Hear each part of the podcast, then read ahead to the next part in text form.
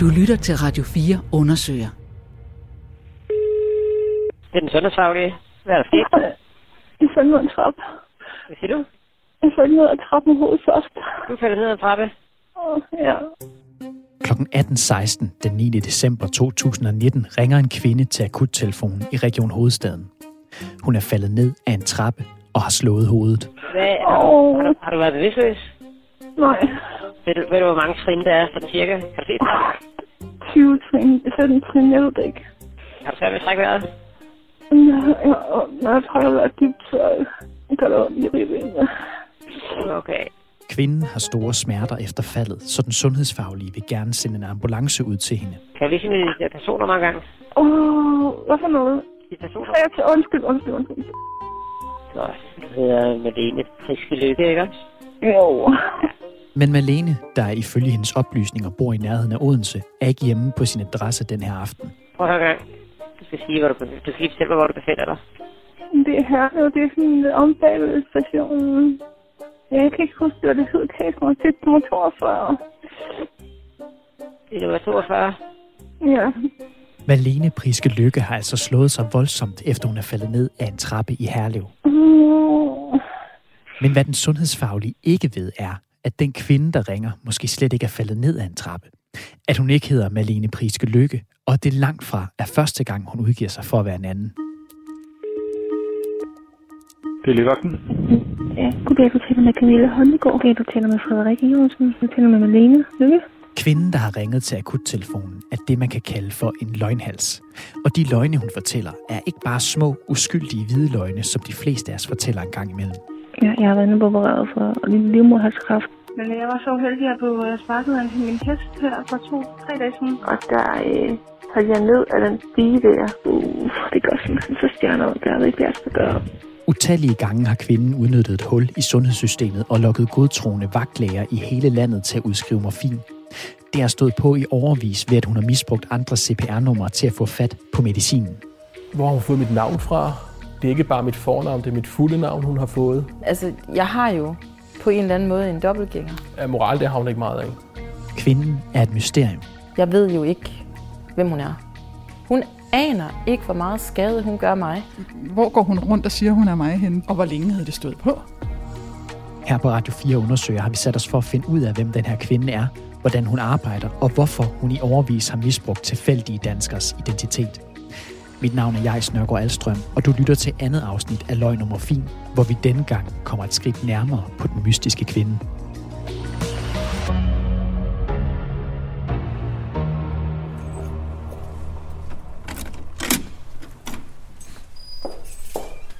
Altså, jeg kom over fra første salen.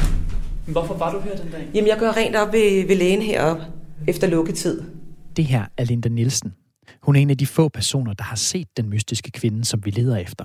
Det gør hun den aften i december 2019. Og det var jo mørkt, det var jo december, det har været efter klokken 6, så det har måske været en halv otte, otte tid eller sådan noget 7, Nej, det ved jeg ikke. Men kommer i hvert fald ned her med, med, du ved, med en stor affaldssæk og skal ud. Og kommer ud her. Så kan jeg høre en, der siger, hjælp, så hjælp mig dog. Og så herover ved det ligesom den her kælderskagt her, ikke? Nedgang. Så sidder hun her og for enden af trappen og siger, at hun har været skvattet ned ad trappen, men har selv ligesom humpet sig op. Og at hun har slået sig. Øhm, og der har hun allerede kontakt med 1813. Hallo? Jeg taler med Linda Nielsen. Jeg sidder her ved siden af hende. Ja, godt. Kan du øh, fortælle mig adressen, hvor jeg befinder jer? Linda får nu telefonen og hjælper manden i den anden ende af røret med at finde ud af, hvor han skal sende ambulancen til. Ja, det er stationsallén 42, Mads Markusen, læge, tror jeg, 42. Prøv lige at øh, lige på et øjeblik. Ja, det gør jeg. Så, hvor er du ondt henne? Det er ben. Det er ribben, ja. Ja, og det er ryg, ja. Jeg er social- og sundhedsassistent, så jeg ved sådan nogenlunde, du ved, øh, har man smerter, og hvordan ser man ud, og hvordan er det med respiration og sådan noget. Så jeg, jeg tager jo hendes værdier, sådan, hvad jeg sådan kan komme frem til, at er der frie luftveje, og alt det her, som de også spørger om, det svarer jeg jo på. Og kan også mærke, at hun sådan er kold og klam, men, øh, men at hun trækker vejret fint. Og de der, hvor hun bløder fra, er det ansigtet eller et andet sted? Det er fra næsen. Jeg tror, der er et sår lige under næsen der, der har blødt. Okay. Så det, ligner måske nogle overfladiske skrammer, du ved, sådan en ordentlig gang øh, asfalteksem. Ja. Hun havde skrab i panden, men det er jo ikke sådan, at blodet løb. Så ja, så tænker man jo selvfølgelig, at hun skal ned. Har du mulighed for at blive ved hende øh, de fem minutter til ambulancen? Ja, det har jeg. Ja, det har jeg. Det lyder rigtig godt. Det er fint. Tak skal du have. Hej. Hej. Jeg tror faktisk, jeg gik sådan lidt i arbejdsmode, egentlig. Fordi jeg har jo stået i sådan akutte situationer før, så jeg, jeg, jeg, jeg præsenterede jo bare, hvad jeg så. Og hvad var det så, Linda så? Altså, ud over kvindens skader. Linda er som sagt en af de eneste, der har set den her kvinde, som ringer til vagtlæger i hele landet, og nu også til akuttelefonen og udgiver sig for at være andre. Og vi vil gerne vide, hvordan hun ser ud. Jamen, jeg så en, øh, en dame, har hun været midt 40'erne, tror jeg. Øh, og hvis man kan være så fræk at sige, i sådan noget Føtex-tøj måske, altså den kategori, du ved, lidt, lidt billigere dunjakke, tror jeg nok i noget lyserødt, pink noget. Gemasjebukser og et par vinterstøvler. Ja, mellemblondt hår. Ja. Okay, så Linda Nielsen beskriver altså den falske Malene Priske Lykke som en 45-årig med mellemblondt hår, iført gemasjer og en lyserød dunjakke. Og vi ved også, at hun ikke bare ringer til vagtlæger og udgiver sig for at være andre for at få udleveret oxycodon, som er stærkt vanedannende morfin, men at hun også udgiver sig for at være andre, rent fysisk. Og her forlader vi Linda i Herlev, som den aften får sendt den falske Malene afsted med en ambulance og tager til Odense for at afspille det her opkald til akuttelefonen for den rigtige Malene. Okay, hvor har du den til dig? Det er fint. Og i lænden. Okay. Kan du på nogen måde genkende den stemme her? Altså, Nej, jeg kan ikke genkende stemmen. Og jeg vil aldrig sige bandord i telefonen. Malene Priske Lykke er 41 år, og alderen er umiddelbart den eneste lighed, der er mellem hende og den ukendte kvinde i telefonen. Malene har lyst hår, og lyserøde dunjakker og gamasjer er ikke en del af hendes garderobe. har, du, har du nogensinde været i Herlev? Nej. Jeg har aldrig været i Herlev. Nej, det skal du ikke tænke så meget over nu. Du ender med at få en ambulance. Mm. Så, så Er Du har- Er du været med en ambulance i Herlev. Mm. Okay. Ja. Bortset fra, det har jeg ikke. Nej. Nej, det kan det ikke. Hvad tænker du egentlig om det her med at øhm, Jeg sidder ned, for det går få ringet og få rekvireret en ambulance? Det, det er da virkelig misbrug af samfundets ressourcer. Øhm, ambulancefolk, sygehuset, lægevagten. Der kan være, at der er nogle andre, der venter længere tid på en ambulance, fordi hun lige synes, hun skal sidde og misbruge det. Da kvinden den 9. december 2019 ringer til akuttelefonen, ved Malene ikke, at der er nogen, der misbruger hendes CPR-nummer. Men nogle uger senere får hun en mystisk besked fra sin læge. Jeg vågner første juledag og ser, der er en besked fra mit eget lægehus. Og øh, ja, logger ind i e-boks og så videre, hvad man skal, og ser, at, at min egen læge har, har skrevet til mig, at, øh, at jeg må ikke ringe rundt til regioner og få udskrevet morfinlignende ting. Og jeg tænker, jamen, det, det gør jeg da heller ikke. Malene bliver chokeret over, at nogen har bedt om at få morfin i hendes navn, og lige så snart juleferien er over, besøger hun sin læge for at finde ud af, hvad det her handler om. Men her får hun sig endnu en overraskelse. Jeg bliver øh, bevidst om, at vedkommende også har brugt mig sådan i, virkelig, i virkeligheden. Fordi egen læge spørger mig om, hvordan at det går efter, at jeg har været på skadestuen. Så siger jeg til ham, jamen, men jeg har ikke været indlagt. Så siger han, men der står her, at øh, du har været undersøgt for brud i Herlev. Så der går det op for mig, at, at det drejer sig altså ikke bare om, om nogle opkald til lægevagten for at få udskrevet medicin. Øh, det også lige pludselig drejer sig om, at hun har været mig i det, i det øjeblik, hun træder ind på et sygehus. Og det, så bliver det hele lidt mere skræmmende, fordi man tænker, hvordan kan det lade sig gøre? Hvordan kan man egentlig udgive sig for at være en anden? Hvordan kan det rent praktisk lade sig gøre? Det er surrealistisk for mig at tænke på, at der har ligget en kvinde i en seng og sagt mit fulde navn, CPR-nummer, og det er bare slet ikke mig. Det er altså lykkedes kvinden at snyde både vagtlæger og sygehuspersonale i et sundhedssystem, der er baseret på CPR-nummer og tillid. Og det synes Malene er ubehageligt. Hun aner ikke, hvem kvinden er, eller hvordan hun har fået fat i hendes CPR-nummer. Ligesom Karsten og Frederikke, som vi mødte i sidste afsnit, melder hun identitetsmisbruget til politiet. Men til hendes store overraskelse efterforsker de ikke sagen, fordi de vurderer, at det i sagen ikke er muligt at sigte nogen for noget strafbart. Det har ikke været muligt for Malene at få slettet de falske henvendelser i sine journaler, fordi man ikke må slette oplysninger i lægejournaler. Så det eneste Malene kan gøre, er at bede sin læge om at skrive et notat i hendes journal, så andre læger er opmærksom på, at der er en svindler på spil. Og det lykkes faktisk at stoppe den ukendte kvinde i at få udskrevet morfin i Malenes navn. Men så, efter et år, får Malene igen et brev med en uventet besked.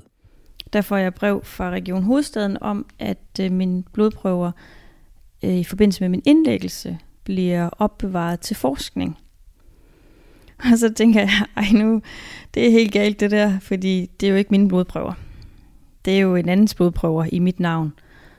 Og øh, jeg tænker, det er jo bare en blodprøve i ud af mange blodprøver, så er det noget, jeg skal gå noget ved. Men jeg føler mig igen forurettet og tænker, ej, og i det mindste skal de i hvert fald lige have det at vide, hvis I måler på demografi eller baggrund eller et eller andet, at det blod, I bruger til forskning med det cpr er altså ikke mig. Så det har jo lidt, øh, det popper jo op, øh, selvom det er ved at være noget tid siden nu. Og så kan jeg da godt nogle gange have min, min tvivl om, om, om jeg får problemer på sigt med enten sundhed, forsikring, pension, et eller andet, at gøre, Så det vil da bare være virkelig rart for mig og for andre i en lignende situation, at man får slettet urigtige oplysninger i, i en journal. Men når der nu er falske oplysninger om Malene i hendes journaler, så er der måske også information om den her falske Malene, som vi kan bruge til noget. Jeg så lige vil komme herover, fordi jeg har, øhm, vi har fået det der billede af hende. Mm. Og øhm, altså det er jo det er lidt anderledes, end du måske har Hvad er det for et billede? forventet. Det, ja. det er det her. Må se. Nej. Ja, okay. Det viser sig, at der faktisk findes billeder af kvinden fra den dag, hun var på skadestuen og udgav sig for at være Malene. Og de billeder har vi fået fat i. Det er jo, øh, det er jo et billede af hendes indre. Jamen, det er en CT-scanning af hele hendes krop. Altså, det, det jeg ser på lige nu, det er, øh, jeg kan se et skelet. Jeg kan se øh, omridset af en kvindekrop, som ser ud til at være en, en smule overvægtig. Kraftigere bygning. Ja, hvis man kraft, lave sådan en- kraftig, som sådan en kraftigere bygning. Øhm, vi kan jo ikke se ansigtet. Nej, vi kan se kraniet. Jeg faktisk se, man kan se lidt her i profilen på det andet billede, hvor det er taget fra siden. Der kan man se øh, næsen og læberne lidt. Så næsen er sådan lidt, øh, lidt spids. lidt spids i det her. Ser lidt ud, men det kan også være, at hun bare har åbent munden lidt. Men jeg synes, det er næsten det, synes man mangler en fortand. Der er mørkere. Ja, der er ligesom et, et mørkt hul her. Altså, det var jo ikke lige det her billede, jeg havde regnet med, ville være vores første billede af, af, hvordan hun ser ud. Man ser hende nærmest altså, indenfra og ud. Ja, præcis. Selvom vi kan se ind i hendes krop, kan vi altså ikke se, hvordan kvinden, der udgiver sig for at være Malene, ser ud. Men vi ved nu, at den her kvinde ikke nøjes med at ringe til vagtlæger. Hun udgiver sig også for at være andre, rent fysisk. Og Malene, som du lige har hørt om, er ikke den eneste, der har været på skadestuen, uden rent faktisk at have været det. Prøv at se, hvad du sidder med. Jamen, jamen, jeg sidder med en udskrift fra Sundhed.dk fra øh, min journal øh, fra det her første øh, skadestuebesøg, hvor øh, ja, hun har været inde og sige, at hun er faldet ned af den her stige. Der står jo så, at det er en 38-årig kvinde, og der er nydiagnostiseret morbus Crohn, hvilket jo ikke er rigtigt. Faldet ned af stige, minimum 2 meter, og slået ribben hele vejen ned, og landet på kasse med halebenet. Mange smerter fra haleben og venstre side af thorax. Ingen dyspnø, ej slået hovedet. Det her er 41-årige Christina Torp fra København. I februar 2020 kommer en kvinde på skadestuen, fordi hun er faldet ned ad en stige. Det er den samme kvinde, som har udgivet sig for at være Malene. Men den her gang siger hun, at hun hedder Christina Torp og angiver Christinas CPR-nummer. Knækket halvdel af højre fortand og en fli af hjørnetand. Generelt dårlig tandstatus. Roden er ej involveret. Øhm, og så står der her, at øh, omkring morfinen, patienten er dårlig smerte dækket på 10 mg oxycodon og har tidligere haft trykket Costa i venstre side og måtte op på 20 mg oxycodon depot og 10 mg oxycodon øh, før effekt. Og patienten tåler ikke tramadol eller Ipren. det er jo så forkert. Jeg tåler det hele, men at det her med, at hun skal have særlig meget, øh, både af depot og, og ikke depot, det er jo også et tegn på, at hun bare vil have så meget som muligt. Kvinden, der udgiver sig for at være Christina, insisterer altså på at få en stor dosis morfin på skadestuen, som skal lindre smerterne efter faldet på stigen. Der er bare lige en detalje ved den her ulykke. Jeg kan ikke slet ikke stå på en stige, fordi jeg faktisk er kørestolsbruger. Og det er jo også med til at vise mig, at den person, der udgiver sig for mig, ved slet ikke, hvem jeg er. For så går man jo ikke ind på en skadestue og siger, at man er faldet ned af en stige, hvis man ved, at den, man udgiver sig for, øh, er kørestolsbruger. Christina opdager, at nogen har misbrugt hendes CPR-nummer nogle dage efter den mystiske kvinde er blevet indlagt i hendes navn. Det var en helt almindelig søndag, hvor jeg var hjemme med familien, og så ringer min mobiltelefon. Jeg tager den, og de præsenterer sig som en, en yngre kvindelig læge fra Herle sygehus, der siger, at hun ville bare lige følge op med demofin, jeg ikke kunne tåle. Jeg var sådan lidt, øh, hvad? Ej, det må være forkert nummer. Nej, men jeg havde jo været på skadestuen her i fredags, og var faldet ned en stige, og havde trykket ribbenene, og havde jo ringet ind og sagt, at jeg ikke kunne tåle morfinen, og skulle have noget andet. Og jeg var stadig sådan lidt, ah, altså det må da være en anden Christina.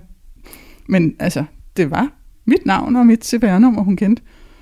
Og så blev jeg sådan helt, gud, er, er hun en svindler, eller hvad er hun? Men lægen blev også sådan helt hyldet ud af den, for hun havde jo ikke forventet, at jeg ikke bare svarede. Lægen fortæller Christina, at hun lige vil vende situationen med sin bagvagt, og imens skynder Christina sig at tjekke sin profil på sundhed.dk. Og der kunne jeg jo godt se, at der stod, der lå jo pludselig nogle notater fra et lægebesøg fredag nat, hvor jeg havde ligget og sovet. Og så ringede hun tilbage lidt efter, og sagde, at nu havde hun drøftet det med sin bagvagt, og altså, hun måtte jo bare erkende, at der var sket identitetsteori. Altså, det var, hun kunne ikke gøre noget. Det, jeg måtte ringe til politiet, fordi ja, det var jo, i deres system var det mig, der havde været der i fredags. Og så var jeg sådan hyldet lidt ud af den der.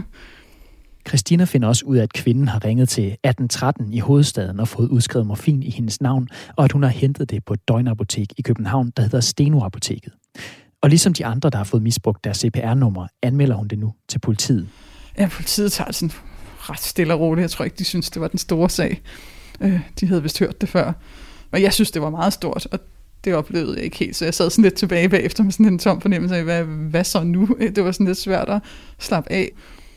Så nogle dage senere ringede jeg tilbage til politiet for at finde ud af, hvad, hvad, hvad sker der? Og så havde de bare henlagt sagen, fordi der kom ikke lige nogen nye oplysninger. Der er igen ikke meget hjælp at hente hos politiet. Christina ved altså ikke, hvem der har misbrugt hendes CPR-nummer, eller om vedkommende stadig misbruger det. Men det gør kvinden. Ligesom Karsten, som vi mødte i første afsnit, har Christina en medicin-app installeret på sin mobiltelefon. Den giver hende besked, når hun efter aftale med lægen kan hente ny medicin på apoteket. Og en måned efter skadestueepisoden får Christina en notifikation om, at hun kan hente medicin, selvom hun ikke har været i kontakt med sin læge. Hvor at der så tigger en notifikation ind med et lægemiddel, jeg overhovedet ikke kender. Hvor jeg meget hurtigt får googlet det og kan se, okay, det her det er et morfinpræparat. Der er en, der er i gang. Og, det, og jeg ser så pludselig, at jeg faktisk ligger en notifikation mere fra fredag nat, som jeg bare ikke har set, fordi den er kommet, mens jeg sov. Christina logger nu ind på sundhed.dk, og her kan hun se, at der i ly af natten er nogen, der har forsøgt at få morfin i hendes navn flere gange. Og for Christina starter der nu en kamp mod uret. Og jeg, du ved, panikker næsten, og sidder inde i soveværelset og, ah, hvad? Og hænderne ryster, og jeg finder meget hurtigt øh, nummeret til Steno Apoteket, som er døgnapoteket inde i København, fordi der ved jeg, at det var der, hun sidst hentede øh, morfinen, og der ved jeg, at de altid er åbne. Så jeg ringer på deres nummer og får forklaret, at, at øh, jeg hedder Christina, og at øh, der ligger det her morfin i mit navn, og det skal tages ud af systemet, om hun smider det i skraldespanden, og hvad hun gør. Hun skal bare ud, eller sælge det til mig, eller gøre et eller andet. Det skal bare ikke være sådan, at, at der er en svindler, der får fat i det. Og du ved, de bliver ret forvirret derinde på Steno-apoteket, og men hun siger, okay, jeg reserverer det lige i systemet, og så kan du lige fortælle mig historien, hvad det her handler om. Så apotekeren reserverer morfinen, så det kun kan afhentes på Steno-apoteket. Men så sker der noget, der gør den her situation endnu mere absurd. For samtidig med, at Christina forklarer apotekeren, hvad der er op og ned, så er der en anden Christina Torp, der ringer til Steno-apoteket. Hun står på et apotek i Næstved og kan ikke forstå, hvorfor hendes morfin er blevet reserveret til Steno-apoteket. Det er altså den falske Christina, der nu også ringer til apoteket, fordi hun ikke kan få sin medicin i Næstved. Så, så på et tidspunkt er, er, er vi jo to, der taler med hver sine medarbejdere, og de skal jo prøve at finde ud af, hvem, hvem er det, vi tror på her. Og det, det var også ret øh, forvirrende for dem, for at finde ud af, fordi jeg kan jo ikke sige noget, der kan identificere mig øh, mere end mit CPR-nummer, og det kan hun jo også. Så, så jeg kunne ikke på nogen måde få dem til at tro, at det var mig mere, end de troede på hende. Det eneste, jeg ligesom kunne argumentere for, det er, at jeg har ikke noget at vinde ved det her, ved at få det her annulleret, hvor hun kan vinde det her morfin.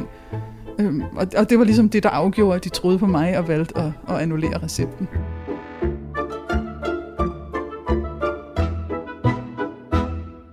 Vi ved nu, at kvinden har været på et apotek i Næstved og i København.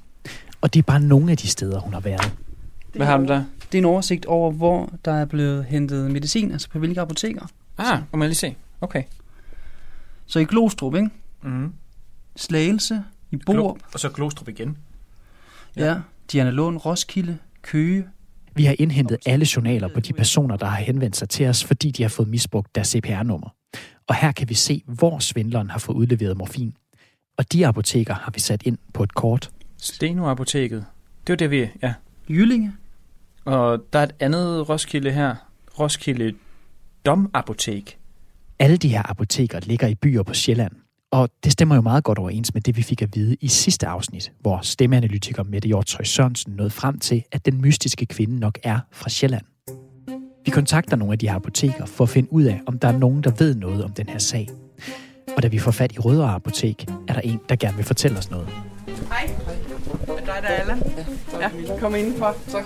Det er Camilla Banker, der driver apoteket, og det er hende, der har noget at fortælle. Altså, jeg vil jo sige, at vi har jo sjældent haft ekspeditioner, der har kastet så meget af sig.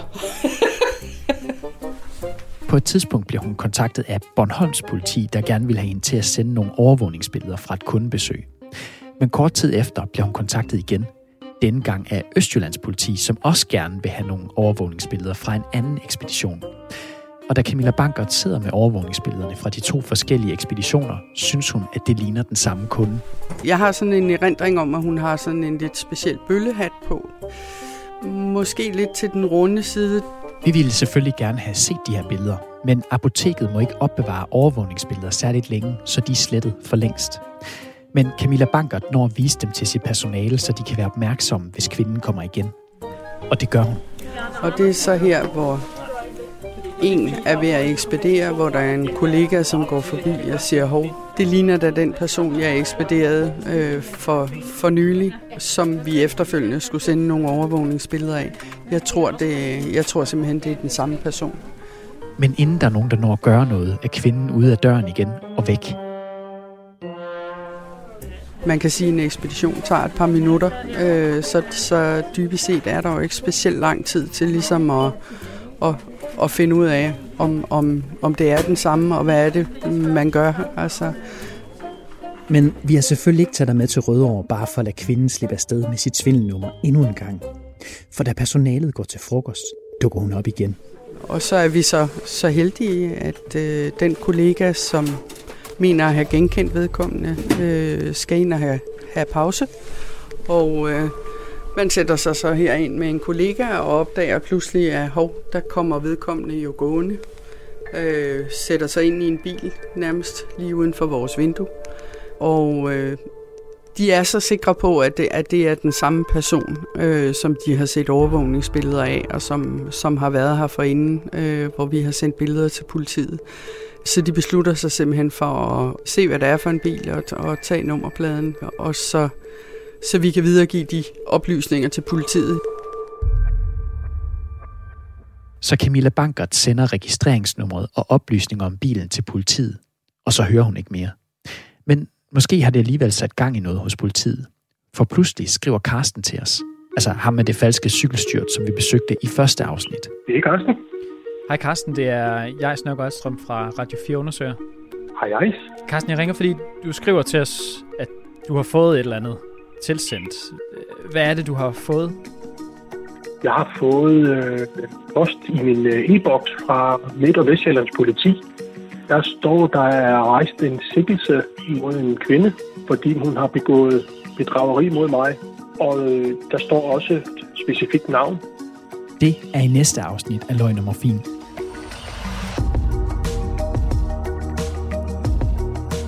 Du har lyttet til Radio 4 Undersøger. Udsendelsen er tilrettelagt og klippet af Allan Christiansen, Cecilie Sønderstrup og mig.